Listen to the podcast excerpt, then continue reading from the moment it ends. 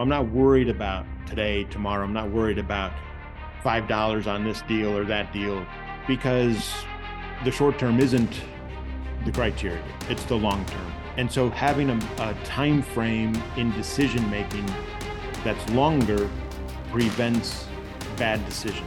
Make certain that the people you're trying to give the message to are interested.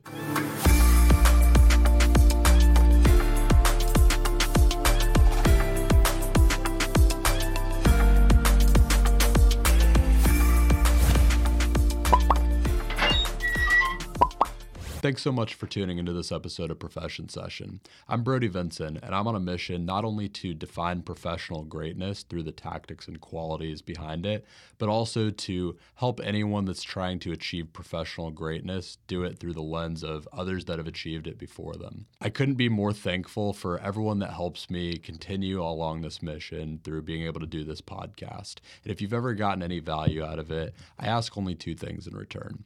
If you could share it in the same way that you found it with someone else that you think could get value, it helps me so much. And if you could also just hit the subscribe button if you haven't yet, it helps me so much in just securing better and better guests for the show to share more impactful knowledge with you in this pursuit that we're both on for professional greatness. So without further ado, let's get on to this week's episode. I'm Brian Hock. I'm the president of Hock International. We've been doing exam certification training for almost 25 years. We started in the year 2000, and so we're getting up to the end of our 24th year now. This is something that we've been doing consistently for all of that time period. We've done different exams at different times. We've done some CPA in the past. We've been involved with ACCA and CIMA and CFA. Right now, we're doing CMA and CIA training, providing materials to candidates around the world. We're in the process of making enrolled agent materials available. That'll hopefully be happening in the next month or so. And we're looking to expand back into some exams that we've been involved in in the past and into some new exams. And really, what we're trying to do is help professionals achieve their career goals, helping people that are new in their careers, kind of in the middle point of their careers, helping them get to that next step, what it is that they want to do next in their career and helping them have the school, the tools and the skills. And if there's a certification required, that will allow them to do that. So this extends among a, a number of different professions. I know what I saw when I did a little bit of my own research is that it looks like there was a lot around the accounting profession. Um, is that how it started, or is that just one of like the biggest areas that you guys operate in? Uh, both, I guess. We started in accounting, and that is the biggest area. We've done various accounting certifications, and one of the things about accounting certifications is they apply in different fields. And so, if you talk about CPA, it's external auditors are often CPA, tax professionals are often CPA. If you talk about certified internal auditor, well, the name indicates those are internal auditors that are doing CIA. Certified management accounting is an excellent broad-based certification. Entrepreneurs that are running their own business or would like to run their own business in the future uh, accounting department finance department. And so some certifications in the field are a, a kind of a broad application where they they fit and some are very niche markets. We have you know, there's a certified fraud examiner for example and that's only if you're doing a lot of fraud examination is that something that is relevant to you and so ours is internal audit, management accounting, some finance department, accounting function areas is what we're in right now. Very cool. And how, what have been some of the biggest ways you've seen all of this evolve over time? What, how did it kind of just a comparison to when you first started it to yeah. what it's become? I mean, that's a that's a long year or a long time to be operating in the field, 25 years. So I'm sure you've seen a lot of change over that time it's interesting that the changes that kind of jump out to me over that time are technology related and from two different perspectives. One, when I started, the exams were paper and pencil. You showed up at some auditorium somewhere and somebody passed out the paper exam and you took a pencil and colored in the bubbles or wrote your answer down or whatever the case is. And then somebody went and graded it. And so technology has changed now where they're available anytime, really different you know some exams have limitations during the year but it's a computer based exam you go to a testing center somewhere and show up prove your identity and take the exam online. Some for a while there was some opportunities to take your exams at home even. Um, and so IT has changed or technology has changed the way the exam is delivered. And then also even in the content. Um, over the 25 years, accounting standards have changed and tax standards have changed, but you know, it's all fundamentally the same variations on a theme.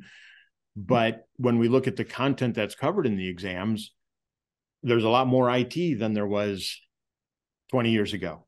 Data analytics, data mining, data security, a big one, and just in terms of making certain that you handle your company's data properly. Um, and you know what chat gpt is going to be and artificial intelligence and the role of you know computerized automated systems within an accounting function so accounting the debits and the credits the taxes largely the same the technology that we use to do those things has changed a lot and will obviously continue to change going forward as well. I like that you went in the direction of kind of bringing up AI chat GPT because mm-hmm. one thing I've talked about with some friends and peers that are in the accounting profession looking forward to the future of that profession, I think they expect it to change a lot, like you were mentioning there, because of this coming technology. Mm-hmm. I mean, mm-hmm. it's just knowing how to actually structure a balance sheet, an income statement, et cetera. You, will probably be able to do that in a much more automated way. Mm-hmm. So, what are the what are the things that accounting professionals or maybe aspirational future accounting professionals need to really focus on getting good at learning, understanding to be able to stay ahead of that technology? This is a key question for anybody who's graduating or entering into the field. But I think it's something that is the same as it was before, in that if no matter who prepares the data, whether it was prepared by a person 20 years ago or whether it's prepared automatically by whatever computer system a company's using today, once that data is prepared, it's what you do with that data that's important. And it's what decision do we make? Or what does this data tell us? And why is this important? Why is this, how do we fix it? Why did this happen? And so, you know, it's something I say that if we're talking about ratios and ratio analysis, I can give you a list of ratios in a company's financial statements, and you can go through and line up the terms and calculate whatever ratio I ask you to calculate. But if you don't know what that ratio means, you haven't added any value to the organization that you're working for. And so, for accountants, people that are looking for certification, I mean, not just accountants, any profession, it's how do you use that data to make a decision and to provide value for your organization? And the amount of data that we have grows I don't know if it grows exponentially every day, but it, it's growing. And so it's also a question of what data is important data, what data is irrelevant or not really necessary to what it is that we're doing. And so even though AI and whatever comes next and the different variations of it are going to impact jobs, there's still going to have to be people that use that data and make the decisions and interpret that data. And that's that's the skill. Anybody can calculate a ratio. It's who's the person who's best able to understand what that ratio means for the company and what the company needs to do as a result of that information. So i would think that along with that coming change my my gut reaction says really communication interpersonal mm-hmm. skills things like that are going to be increasingly necessary in the profession to really stand out and succeed. What other kind of supporting skills do you see being a huge part of that that might not be immediately evident to someone entering the field? Well, I think you hit the you nailed the word communication. Uh, whether that is communication in the form of a formal report, whether that communication is in the form of a brief message to somebody, one of the things that I see is accuracy of communication. And it's something where words have a specific meaning. And so if you start using a term loosely or in a way that isn't the standard use of it, that short message may be completely I don't know if, if misinterpreted, but interpreted differently than it was intended. And so accuracy of communication, the clarity of the communication so that what you're trying to communicate is is a, comes across and becomes that useful information for whoever. And it's something that I mean, we see even just in providing support, people ask questions that are so cryptic, we don't even know what the question is that they were trying to ask. And so people being able to communicate, and I know that eh, so much communication now is not formal reports, it's texts or chats or whatever it is, but it still has to be you still need to communicate what it is you're trying to communicate. And that's a skill that needs to be developed as somebody goes through their career. What are some so obviously a huge part of the company you've built revolves around content right? Mm-hmm. so it's looks like a lot of video content that is meant to inform and educate what are some mm-hmm.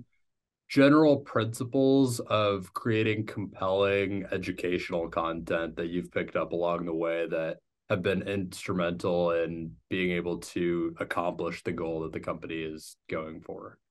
I think we have a customer base that's around the world and a lot of people that are not native English speakers. And so part of that whole educational process is keeping in mind who your audience is. And so when I teach a topic or present something, depending on who I'm presenting it to, it's a little bit different. And so if I'm in a in a classroom video where I'm teaching the concepts that are on the exam, we know what it is that somebody needs to know. But it's communication again, being clear, using the terminology in a in a manner that gives the example, provides the information that somebody needs.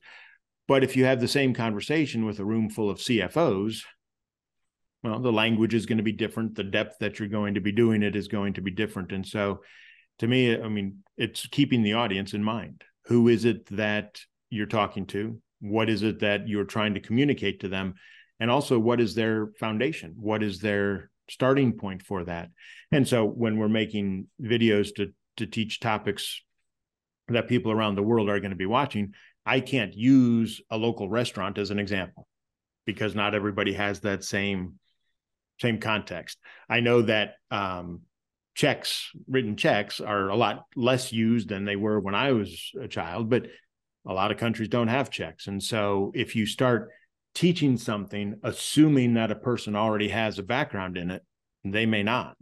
Um, and you know, there's a different cultural background, a different way that you know money is transacted in different cultures, and so it's a matter of making certain that you don't assume that the audience knows something that perhaps they don't. So uh sounds like it's really about just continuing to know and understand that audience. And I'm sure it's been probably a challenge just going forward as you've opened new channels and new types of mm-hmm. certifications to continually understand that audience. If you were to advise someone that that is looking to engage an audience, especially through some kind of education, maybe they're doing it to supplement a business or maybe mm-hmm.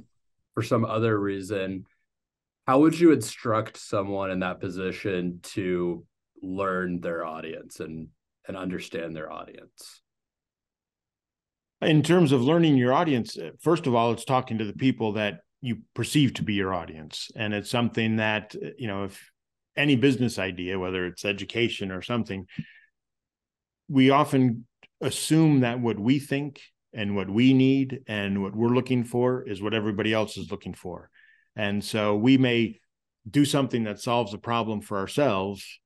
And then you try to sell that to your friends and neighbors, and you realize you're the only one who had that problem. Nobody else is is worried about that. And so if you're just starting, it's a matter of confirming that what it is you're trying to teach, the message you're trying to give, the education you're trying to provide is actually something that people need, that people are looking for, or even if they may not be looking for it, but once they find out about it, hey, that's something I need to know. I'm willing to to listen to that. I'm willing to spend the time to do that, um, just to make certain that the people you're trying to give the message to are interested. And that's you know talking informally, really, before you you know as you put something before you make too much of an investment. You want to make certain that there's people out there that are going to to be interested in that. And a lot of that is friends and family, whatever the business is. you know, and and people know you. And if you know something, if if you say, "Oh, I'm going to make a business that I'm going to teach people how to do whatever, I'm going to make videos," and and somebody says, "Well, you hate public speaking. You you why would you do that?" And so hmm. it's letting the people who know you best help you determine whether or not what you're looking at for your business is something that there's actually a need for. Yeah, and I've found sometimes that you can get valuable market sample research just by talking to people close to you. I mean, if yeah. if you think you've got a great idea and then you mention it to your wife, your girlfriend, or your your friend, whatever that may be, and they're and they they might have some completely different angle that you hadn't thought of that's right. a really compelling reason why it's not a great idea or is. Yeah. so I, I think that's very important. That goes back to just communication as well i think. Very yeah. open transparent communication really helps bring a lot of that stuff about. Well and social media is one too. That you have access to people that have some commonality with you. But again the the issue too in in getting any feedback is are people being honest? Are people telling you what you think you want to hear. I just was talking with my wife yesterday, and she said, "Well, when she hears an idea, her initial reaction is to kind of look for, well, what might not be right, or what might be wrong about that, or what might make it difficult." And she thinks my initial reaction is, "Oh, yeah, that's great. Let's make it work." Well, but then if I always have a positive reaction, do I always have a positive reaction because I want to, or do I actually have a positive? Is it something that I actually feel? And so it's a matter of trying to, it's all that data, all that data that's out there and trying to get the data points that are accurate, the data points that reflect what it is that we're trying to accomplish. Sounds like a good pair between the two of you. You're the yeah. yes guy. You, anything goes, everything's a good idea, and she checks your ideas and make sure that they will work. Yep. That's if we awesome. meet in the middle, it always works out. So that's awesome. That's what you need. Yep. So um I want to talk a little bit about your company again. And mm-hmm. obviously I would say it's it's pretty apparent from an outside view that you know 25 years of doing it, it's been successful. It's been able to make 25 years. I've got two kind of bifold questions here. Okay. One uh just in general, this is a question we had talked about a little bit off air, but curious what success means to you personally and then by extension what some of the biggest things that you think have contributed to your company's continued success have been? In terms of what is success this is something that has actually i went through a transformation a few years ago and i remember doing it. And that was a trans- transition of not looking at revenue as what's important but looking at the number of students, the number of people that we help. Now, clearly they're connected. You help more people, there's going to be more revenue. You help fewer people, there's going to be less revenue. And so it's not so much a, a, difference in what I'm measuring, but it's the perspective of it. It's kind of the mindset of it. In that if if I go into making a video, and I do this when I make a video, I close my eyes and I picture that somebody's trusted me to help them pass this exam there's topics they don't know there's content they don't know and they're they've decided to trust me with their money and their time to pass this exam. And so i try to picture that person who's studying who's going to watch this video optimistically at the beginning hopeful that it's going to teach them what they need to know. And so if i keep my focus on the fact that i'm helping people pass their exams whatever country whatever age they are that's what we do as a business is help people pass their exams. The financial success will flow from that instead of having a going to bed, oh, well, we didn't have enough sales today or sales are a little bit down. Well, that, you know, okay, that's not good if sales are down for a long period of time, but the metric isn't how much money, but how many people. And the fact that that's what it is that we're doing is helping people. And then in terms of, I think the second part was a little bit a long term perspective. And that's the answer I want to give is the success comes from not being focused on today, tomorrow, this week.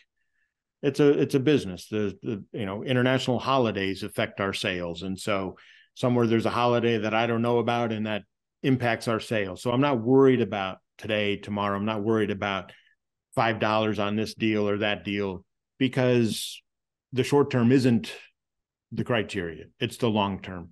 And if we don't worry too much when things go well this week and not as well next week, but keep the eye on the fact that this is something I've been in it for 25 years. Whether I'm in it another 25 years, we'll we'll see, but I'd like to be. Um, and so having a, a time frame in decision making that's longer prevents bad decisions. And this is something too that sometimes we, you know, you say to kids or something that you you make a long-term solution for a short-term problem. And you don't want to do that. You know, your your car's you need to change the oil so you sell your car. Well, that was a short-term problem, but now you don't have a car. I mean, not the greatest example right off the top of my head, but if we keep in mind that we're looking for a long-term process you know every every week can't be growth and this is one of the things that always amazes me in the stock market everyone expects the company to grow 20% every year no we only grew 8% this year. Well if i'm a business owner and my business grows 8% every year i'm ecstatic.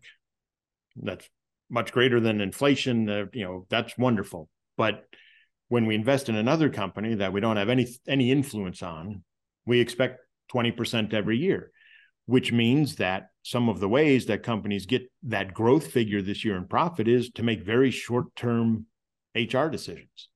You know, I mean, you see now in the news every week somebody's laying off 10,000 people. And I kind of think, wow, I mean, I understand it's a large organization, but if you have 10,000 people that you don't need as a company, your hiring practices need to be looked at because apparently you're hiring oh, yeah. far too many people. Um, but what happens when the economy recovers three months from now, six months from now, and all of a sudden you need to rehire all of those people? Was that a short term decision that causes long term problems? Because your metric isn't the long term health of the company. The metric you're using is what the analysts on Wall Street think we should do, or what the target earnings per share is, or whatever the case may be. You said that was a pretty big perspective shift for you recently. How did you train yourself to think differently in that way? Oh God, I don't. I guess it's a part of it. Just becomes the the conscious decision of of not looking at looking at a customer as a person and not a dollar sign. You know that it's not your revenue to me. You're somebody I'm going to help, and if I can help you pass your exam, you're going to say good things about me you're going to recommend me to your friends and so it's just kind of having that a non-financial perspective and it's interesting one of the things that um, for performance evaluations 360 degree feedback or balanced scorecard where companies try to recognize that the whole measure of how a person does isn't whether or not they achieved the budget it's not only a financial oh your department met budget, was under budget, was over budget, and therefore you did well or poorly. Well, there's how did the team go? Did we have high turnover in the team? Did we keep our customers happy? There's a lot of things other than just the bottom line of the income statement. And similarly, in a small business, in your own mindset, is the only measure of how you did this year, how much money you made? Or is it what happened with your family? What happened in your you know the growth of your career the opportunities you have the the board you volunteer on or whatever the case may be so taking that balanced scorecard perspective out of a company evaluation and making that part of your personal evaluation you know it's not only the money that's that's important there's other things as well um, obviously money helps make some of those other things possible but is money going to be the only thing you want to measure yourself by yeah, it seems like if you really find the right things to focus on aside from money, it just the money will come if you're focusing on yeah. the right things.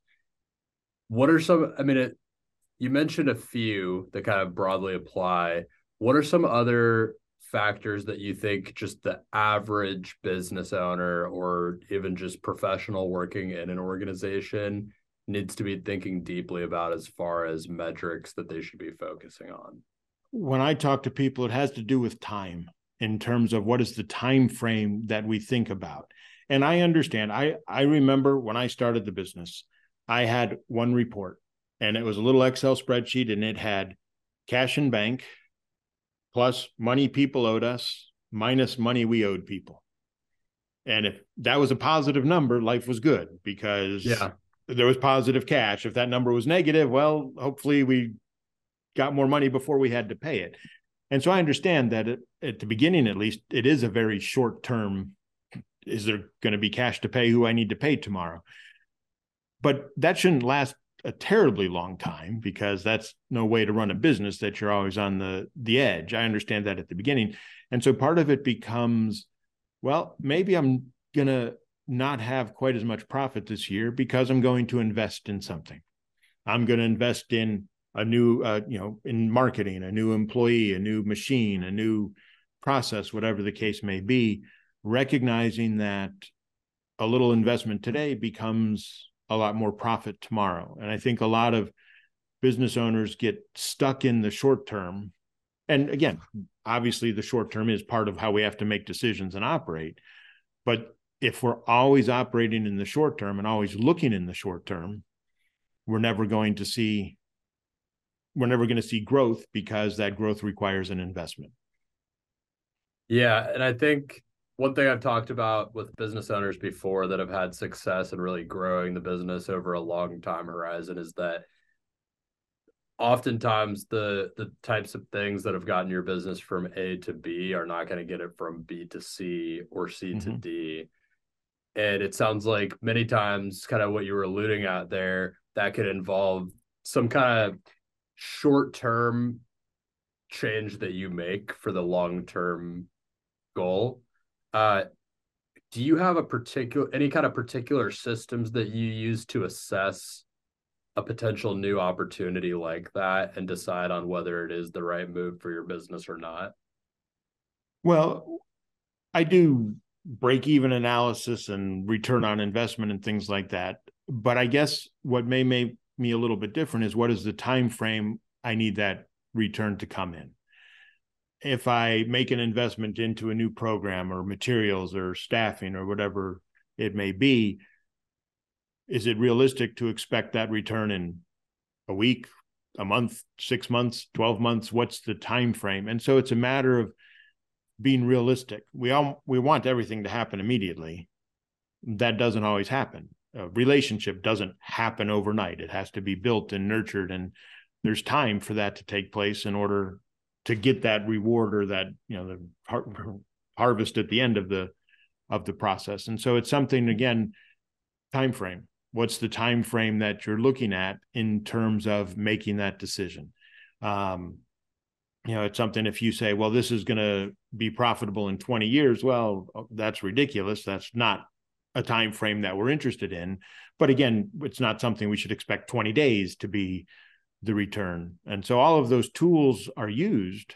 It's just a question of what's the time frame that you use with each of those tools. You know, what's the and I, the other thing too, I remember when I did budgeting years ago, I would make my budget for a project or whatever uh, the year, and I would take my revenue number and divide it by something.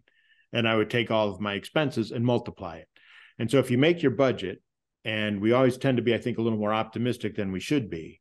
So make your budget. And if you can then take away 20% of your revenue and add 20% to your expenses, and you're still profitable, you're still close, then you you have a more realistic budget. Um, one of the things I say when people start is I say, whatever you think your expenses are to start your business or in the first year, I guarantee you there's something you missed. You, yeah. you just never thought of it you didn't know it existed you you go to your first customer and they say well what's the business insurance you have? And you say oh well i guess maybe i need that. And so yeah. there's always something that you missed as an expense.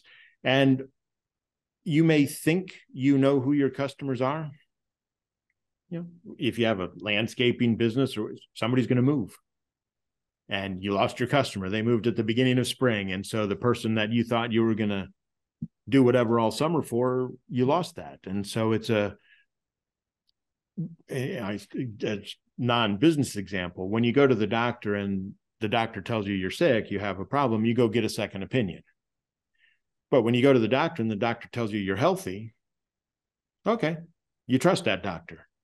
You know, why do you trust the doctor when they say that you're healthy compared to when they say that something's wrong with you? And so when we do our budget, we're going to be optimistic, just kind of by nature, I think that, oh, yeah, the revenue will be there. Somebody will move into the neighborhood. Well, we need to be a little more realistic about those things. And so it's a matter of taking that into account with your planning. Yeah, I think uh, I think that's a natural reaction to be a little optimistic or lean that way because for the for the thing to work out, you have to have a certain optimism that it's going to work out. Mm-hmm. But I like having that rule and that constraint because what that does really is the the 20% on both sides is it kind of builds in for assuming the worst situation or one of the worst situations. And if you if you can build it such that it'll survive the worst times, then it'll survive the worst times when they come and thrive in the best times when they come. I think something too that I talking to people is you need to know where your second customer is coming from. And I remember years ago, somebody came and said, Oh, I'm going to make this business that's going to do financial analysis and I'm going to sell it to banks. And I thought, okay, well, I'm not sure why a bank would pay you to do their financial analysis. So I asked, who, you know, who are you going to? Oh, well, my good friend's this person at this bank, and he's going to buy it from me. I said, okay. Where's your second customer? I mean, do you have a friend at every bank who's going to do this for you? Because if your business model is based on you have a friend who's going to buy it from you, they better buy a lot or you better have a lot of friends that are going to do that. In, in training, we have people come, I'm going to start a training company. Well, do you have a group of students? Yeah, my colleagues. Okay, that's great that your colleagues trust you to teach them. Where's your second group? Because if you don't have a, a process to find that second customer the second year um, well you don't have a business you have a hobby that you're going to monetize for a short period of time but it's a matter of where does that second that second customer second year's worth of customers whatever the case may be that ongoing customer base. What are some things that you've learned along the way about customer acquisition that you think are true across all industries? Well i i hope this is true that honesty pays in the long term. That, and I see it in my industry, people post a pass rate. You know, and if you take an exam and you look at all the companies that post a pass rate, they all say 95% pass rate. Well, the exam has a 50% pass rate. So eh, the math doesn't work that everybody has a 95% pass rate, but overall it's 50%. And so I know there's exaggerations, there's kind of being a little loose with the language or whatever the case may be but i'd like to think that in the long term and again this comes back to the time frame that you're looking at in the long term being honest about what you do and what you can't do and being honest about the services you provide ultimately is going to help. It may not get you the first customer because somebody's going to think oh well, there's a better pass rate over here there's a better system over here but in the end reality and the, the truth situation is going to come out and people will see despite the slogan despite the claims this is who's actually going to help me get through the exam. I think that makes a lot of sense and to use the example that you were using there i think if you've got two companies right one that's posting a 95% pass rate and one that's posting a 60% pass rate something 10% better than the average and you go somewhat one customer A goes with the company posting the 95% and they get a 60 or 65, yeah. whatever that may be. And customer B goes with company B and they get a 60% pass rate. They got what they expected. They got much lower than what yeah. they expected. They're going to tell their friend about it.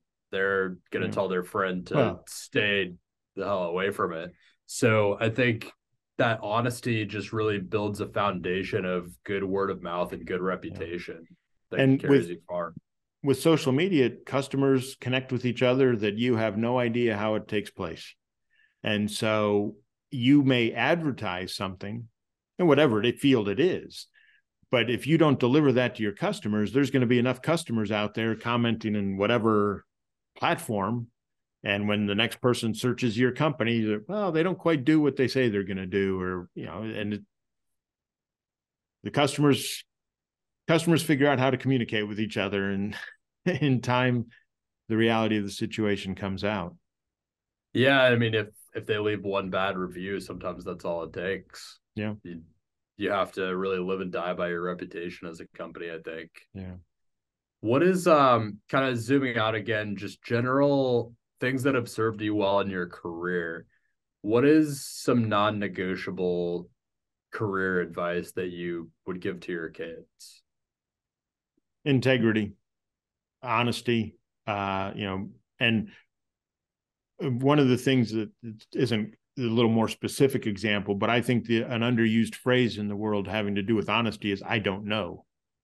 You know, people ask you a question and nobody wants to say, I, "I don't know how to do that," but let me find out. Let me, you know, I'll find out how to do that for you. But you people want to fake it until they make it. Well, too often you don't get to the point where you make it. you get called out, and just being honest, what you know, what you don't know. Um, every any supervisor would rather have you say i don't know how to do that than say you do when you don't you know they're happy to teach you happy to help you learn that skill whatever it might be but when you aren't honest about what you know and don't know it's only a matter of time before you fall off the edge of the cliff yeah and if you're honest about what you don't know and then you actually do follow up on figuring it out yeah. for the customer you establish yourself as a problem solver that they can count on going forward to mm. solve their problems. Take responsibility for what you did. Yeah, good or absolutely. bad. You know, hey, we messed up. Sorry about that. We're gonna. Here's what we're gonna do to fix it. Here's what we're gonna do to try to make it right. Um, but customers, customers appreciate honesty. You know, we just had the case where we were driving two hours to pick something up that we'd ordered. We'd gotten an hour there, and they called and said we never ordered it. I'm so sorry. I feel so. I know you're on your way here. We just we don't have it. I feel this is what I'm going to do. It'll be ready this day. This is. I, I mean, yeah, you're disappointed. You wished you hadn't gone start, but you can't be mad at the person. They apologize. They know yeah. they made a mistake, and they told you what they were going to try to do to make it as easy as possible for you. Um, don't don't pass it off on somebody else. Don't blame somebody else. Hey, I messed up. This is what this is what we're going to do. I love that. What is uh what is the next step for your company? It's Hock International is what it is the mm-hmm. entire company, right? What is the right. next step for Hock International? And what do you hope to see in the next maybe by three to five years of growth?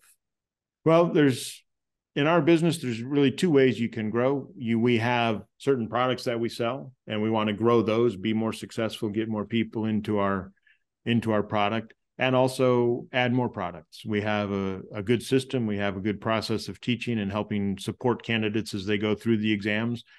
And so, what are the other exams that are in related fields that we have the expertise to to teach, to provide, and how do we help people do that in in related fields and similar types of exams? I love it. Yeah, just keep growing on the foundation and the the principles that you've learned that work in the field. Yeah I think it makes a lot of sense. To, just doubling down. Yep. Um, so I have a couple questions that I like to kind of round out every interview with, and these kind of just give like a a general idea of like what's going on in your career.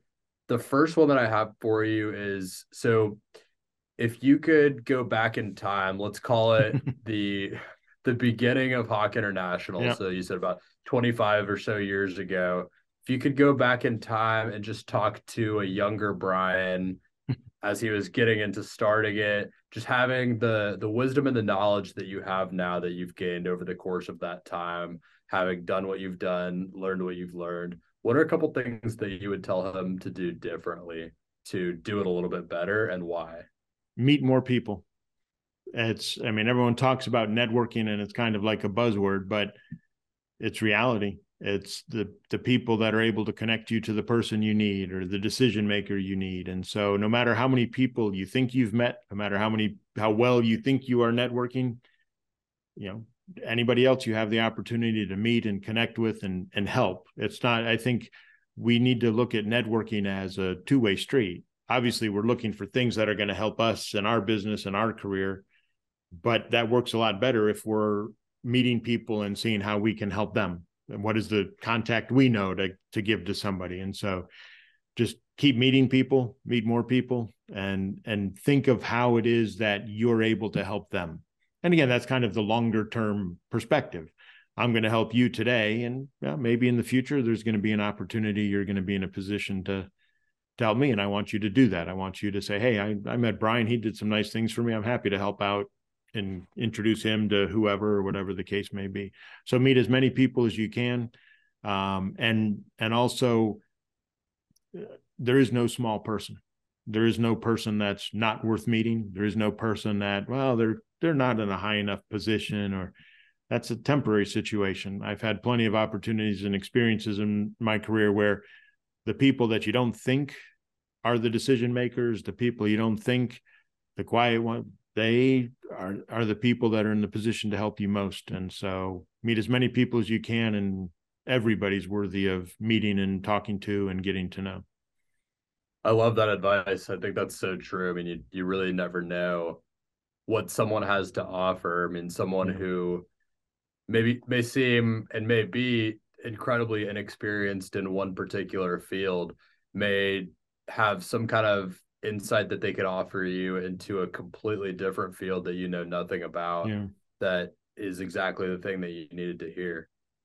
Yeah. So that kind of leads into my next question too and I like this question for you in particular because your company deals with a, a number of different types of professionals but my show is called profession session and it's because I very much enjoy answering the question of just what a professional is and what it takes to be one.